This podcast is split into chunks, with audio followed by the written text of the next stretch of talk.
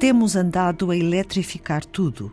Agora, estamos a dotar de capacidades humanas os objetos do nosso dia a dia, nos dispositivos que transportamos, nos automóveis, nos eletrodomésticos, em espaços públicos, nas roupas que usamos e mesmo no nosso corpo. Deseja-se uma certa humanização dos sistemas inteligentes, não só para reduzir o erro humano, mas também para terem sensibilidade à presença humana.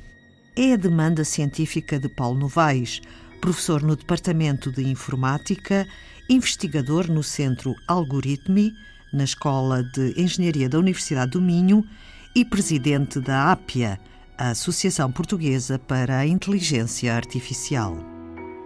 Na área em que eu trabalho, essencialmente o que nós pretendemos fazer é tornar os nossos ambientes, os ambientes onde nós estamos envolvidos, por exemplo, este ambiente onde estamos aqui neste um estúdio, de rádio, eh, que faça aquilo que é necessário fazer e digamos que, que se ajuste, no fundo, às nossas necessidades e às nossas preferências, àquilo que nós somos. Não é? Por exemplo? Por exemplo, ainda agora ajustou o micro, não foi? Provavelmente o micro deveria ter a capacidade de perceber que, eu, como eu não me estou a chegar para o micro, de se adaptar e se ajustar. Numa casa inteligente, por exemplo, que é um, um dos exemplos mais concretos, ajustar a temperatura, a, a luminosidade, uh, o, o espaço às nossas necessidades, mas às necessidades de quem lá está naquele momento naquele instante. Não, o instante porquê? Porque nós, ao longo do dia, ao longo do ano, mudamos, as nossas emoções não são as mesmas e, de facto, em função da época, também, de facto, ele deve se reajustar. Né? E também com a evolução do conhecimento. Já agora, naturalmente, se eu sei que algo me faz mal, vou reajustando ao longo do tempo. Os sistemas inteligentes, o que é que eu digo que sejam inteligentes e não uso a palavra inteligência artificial? Porque, de facto, em primeiro lugar, eu, eu venho de uma escola que me referiu, que é a Universidade do Minho, que começou como uma escola de engenharia e nós devemos ser fiéis às nossas origens. Uh, eu trabalho. A inteligência artificial é uma ciência no, no, sentido que estuda os fenómenos da inteligência nas suas diferentes dimensões, mas é uma engenharia na perspectiva de que aplica também a inteligência artificial para a resolução de problemas. Ora, eh, na essência, sistemas inteligentes, para mim, quer dizer um bocadinho isso. É, isto é, a aplicação de modelos, tecnologias, de toda esta panóplia de coisas que estamos a fazer em inteligência artificial, aplicada à resolução de problemas reais. É, é nesse sentido que eu faço essa pequena diferença. Também porque, já agora, nos Estados Unidos, nos currículos de informática que existem, vai ver que a palavra-chave normalmente que aparece para definir a nossa área é sistemas inteligentes inteligente, já, já por causa dessa vertente. Há uns anos, Paulo Novaes dizia que trabalhava para criar sistemas menos estúpidos. Hoje, já cria sistemas mais inteligentes, sem ou com corpo físico. I'm an android. Lieutenant Commander Data. A partir do momento em que deixamos de ter que dizer as regras com as quais ele tem que se guiar, não é? que era até agora o que fazíamos, a partir do momento em que foi desenvolvido, por exemplo, aquele sistema do DeepMind, a partir de agora nós ensinamos a aprender. Ora, uma máquina que aprende já é de facto uma das mais nobres facetas da inteligência e que nos distingue dos outros. É isso que o Paulo Novaes uh, apelida de dar uma certa humanização a um sistema inteligente? Para mim, a palavra humanização tem muito a ver. Eu, eu, quando entrei na universidade, eh, em 87, lembro dos primeiros sistemas que tínhamos lá, eles eram muito frios, não é? Isto é, o que é que eu quero dizer com isso? Eles não, não se adaptavam à Ana ou ao Paulo. Respondia... Não tinham relação. Exatamente, isto é. Não nem, havia relação. Nem sabiam quem estava, com quem estavam a lidar, não tinham em conta essas características, que nós humanos fazemos automaticamente, não é? A Ana, por exemplo, sabe perfeitamente que eu não, estou muito habituado a estes cenários e está a guiar ao longo da entrevista. Ora, as máquinas não, ou os sistemas não faziam isso.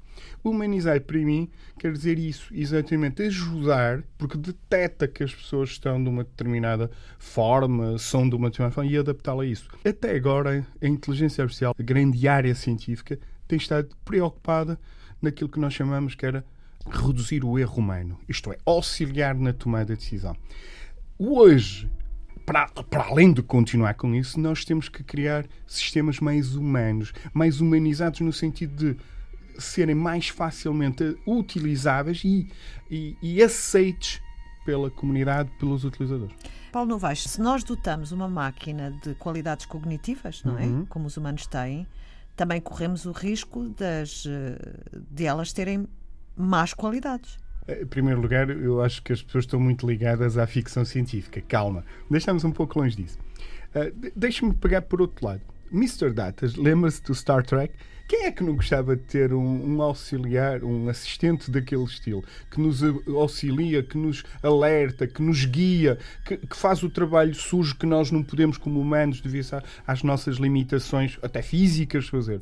Pronto, em primeiro lugar, vamos ver pelo lado positivo. O lado positivo é ter, é no fundo, expandir as nossas capacidades, sejam elas físicas, cognitivas, enfim, de um modo geral uh, tendo um, um, assistente ali. E isso só poderá fazer bem a uma sociedade, tanto do ponto de vista individual como do ponto de vista coletivo.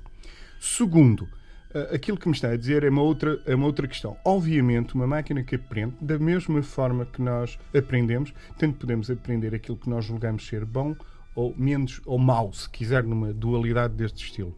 Que eu não sei se existe um, a dualidade. Um pouco manicaísta, Exatamente. o bom e o mau. Pronto, porque de facto, a ética, como sabe, também tem aqui questões importantes. O que é bom para mim pode não ser para o meu colega que está à minha frente e eu tenho que respeitar isso, naturalmente. Eh, o que é que eu diria?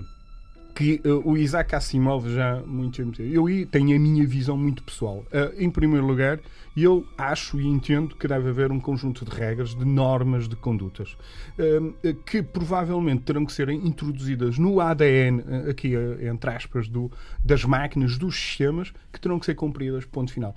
nestas coisas não há democracia, na minha, obviamente, humilde opinião.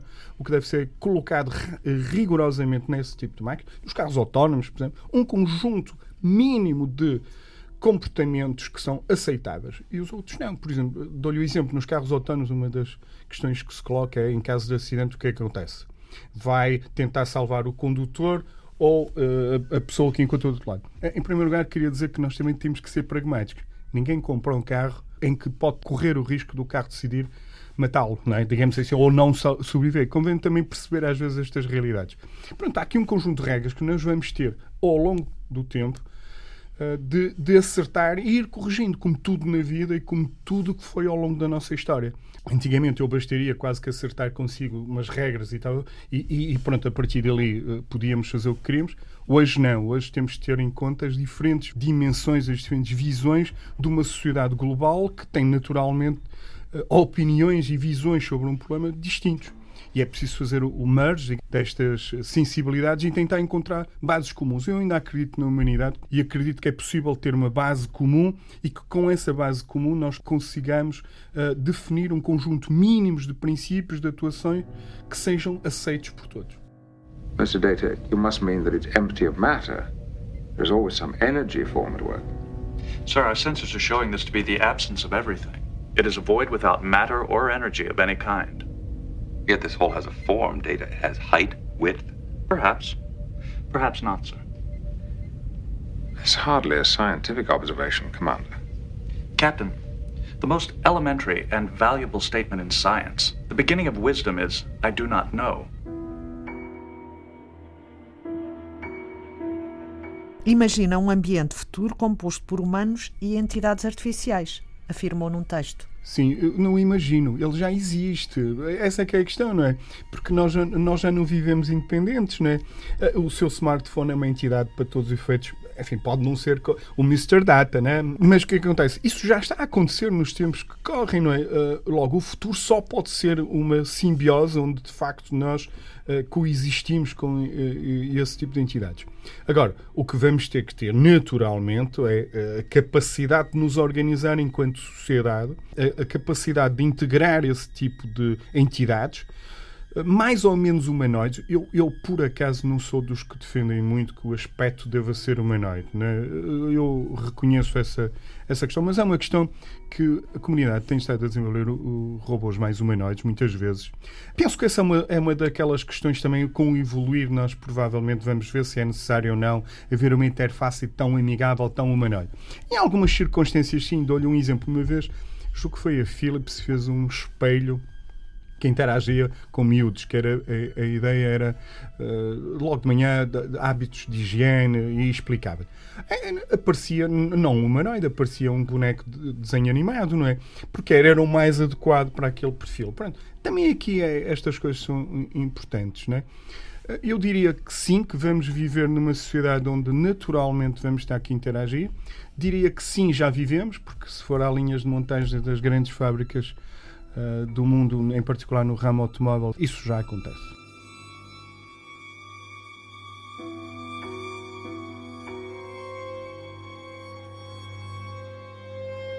Uma família, uma casa, num ambiente composto por humanos e entidades artificiais. Como é que será? Num cenário como o que estamos a viver, em que temos de ter muito cuidado com o desperdício dos recursos naturais que estamos a ter, eu diria que é, é, é um bom exemplo, repare, porque obviamente quando nós queremos proteger o, o, o, meio ambiente onde vivemos, que é o nosso planeta, que até ver é o único que temos, eu pelo menos gosto muito dele, uh, e estou satisfeito de estar cá, nem tenho pressa nenhuma em sair daqui, diria que temos que começar a protegê-lo dentro da nossa casa. Já imaginou ter um sistema que lhe minimizava os gastos de água, de energia, de, de produtos alimentares, numa altura em que se tanto fala do desperdício alimentar e esse tipo de coisa? Imagino que é um sistema que lhe ajudava a gerir melhor a sua casa primeira observação. E nem precisava de ser humanoide, bastava ser um sistema de gestão integrado. Uma coisa discreta. Discreto. Mas a verdade é que nós também caminhamos por uma sociedade pelo menos a nossa ocidental, que caminha para estar um pouco envelhecida, que também naturalmente vamos precisar de pessoas para nos auxiliar. Um, robôs que nos façam algumas tarefas também. Já existem. A professora Manuela Veloso, uma das grandes cientistas uh, da área portuguesa, falava há uns tempos atrás dos, dos robôs que deixava aspirar a, a, su, a sua casa. Há um conjunto múltiplo de tarefas que eu dispenso bem de as fazer e que não, não vejo em que é que elas são, que me fazem mais humanos, poderão ser feitos por esses sistemas. Mas mesmo noutras tarefas, já, já viu que era, temos em casa, eh, digamos, um sistema mais ou menos humanoide que nos auxilie nas buscas. Por exemplo, estamos a preparar um programa, um artigo científico, aos nossos filhos, ter alguém, um Google humanoide que nos ajuda. Olha, estás a cometer muitos erros, vai por ali. Esses sistemas já estão a ser desenvolvidos. Né? Já há sistemas da tutoria inteligente, quer para o ensino, quer para tarefas mais profissionais de, de outro âmbito. Portanto, há aqui uma panóplia de serviços que poderão e serão no futuro Uh, um pouco à la carte, como num, num, num restaurante, né? uh, em que poderemos usá-los. E já estamos, de facto, a usar. Se reparar, essa filosofia dos serviços, as próprias grandes players da informática como a Google já estão a disponibilizar o, o, Google Translator, esse tipo de coisas. São coisas que vão nesse sentido depois. O que é que a comunidade hoje está a começar a fazer? É começar a juntar as peças e a criar sistemas mais complexos que podem depois resolver. Ser uma grande rede. Exatamente. Eu tenho uma visão otimista desta área, não é? Porque, obviamente, é, é, comecei a estudá-la em 90, a meio do, da minha formação como engenheiro de sistemas e informática na Universidade do Minho, e desde aí, obviamente, me apaixonei e tenho a honra de estar como presidente da Associação Portuguesa de Inteligência Artificial. E, acima de tudo, acredito que este é um dos momentos chaves para Portugal para, digamos, poder aproveitar esta nova revolução e ou a aproveitamos para criar riqueza, para criar mais valias competitivas relativamente aos outros, ou então nunca mais vamos poder fazê-lo. Este é um momento muito importante. Tem havido alguns sinais interessantes do setor privado, por exemplo, a Fundação Carlos Gulbenkian criou um programa de bolsas para novos talentos em inteligência artificial, para cativar novos públicos. O governo, enfim, não, não, também não podemos dizer sempre mal dos nossos políticos, criou agora uma, um, recentemente um conjunto de, de, incentivos que tendem a introduzir a inteligência artificial na, na administração pública. E eu julgo que são passos importantes. É preciso acordar para a inteligência artificial e agarrar esta oportunidade se queremos no futuro ter uma sociedade próspera e, e saudável, eu julgo que esta é a oportunidade de ouro. Toda a gente sabe que hoje o petróleo chama-se conhecimento, isto é, dados, e isso é que tem que estar preparado. E penso também que as próximas políticas devem estar todas centradas numa política sustentada, com preocupações éticas, obviamente, proteção de dados, privacidade, mas de aposta sem medo no futuro. Porque quem der, quem anda à frente ilumina duas vezes. Quem ficar para trás não vai ter nunca mais, provavelmente, esse é que é o grande problema, nunca mais vai ter a oportunidade de recuperar o atraso. Para não perder oportunidades num futuro híbrido, composto de humanos e robôs, a União Europeia, por exemplo, pretende investir cerca de 20 mil milhões de euros até final de 2020 na aplicação da inteligência artificial, por exemplo, em transportes, saúde, indústria. Foi a segunda emissão especial sobre inteligência artificial na Antena 2 Ciência, hoje com Paulo Novaes, professor no Departamento de Informática e investigador no Centro Algoritmi, na Escola de Engenharia da Universidade do Minho. Paulo Novaes é também o presidente da APIA, Associação Portuguesa para a Inteligência Artificial. Próxima emissão de Antena 2 Ciência, especial Inteligência Artificial, com Goretti Marreiros, do Instituto Superior de Engenharia do Porto e diretora do GECAD, o Grupo de Investigação em Engenharia e Computação Inteligente, sobre o desenvolvimento de sistemas inteligentes de apoio à tomada de decisão, individual e em grupo. Foi Antena 2 Ciência.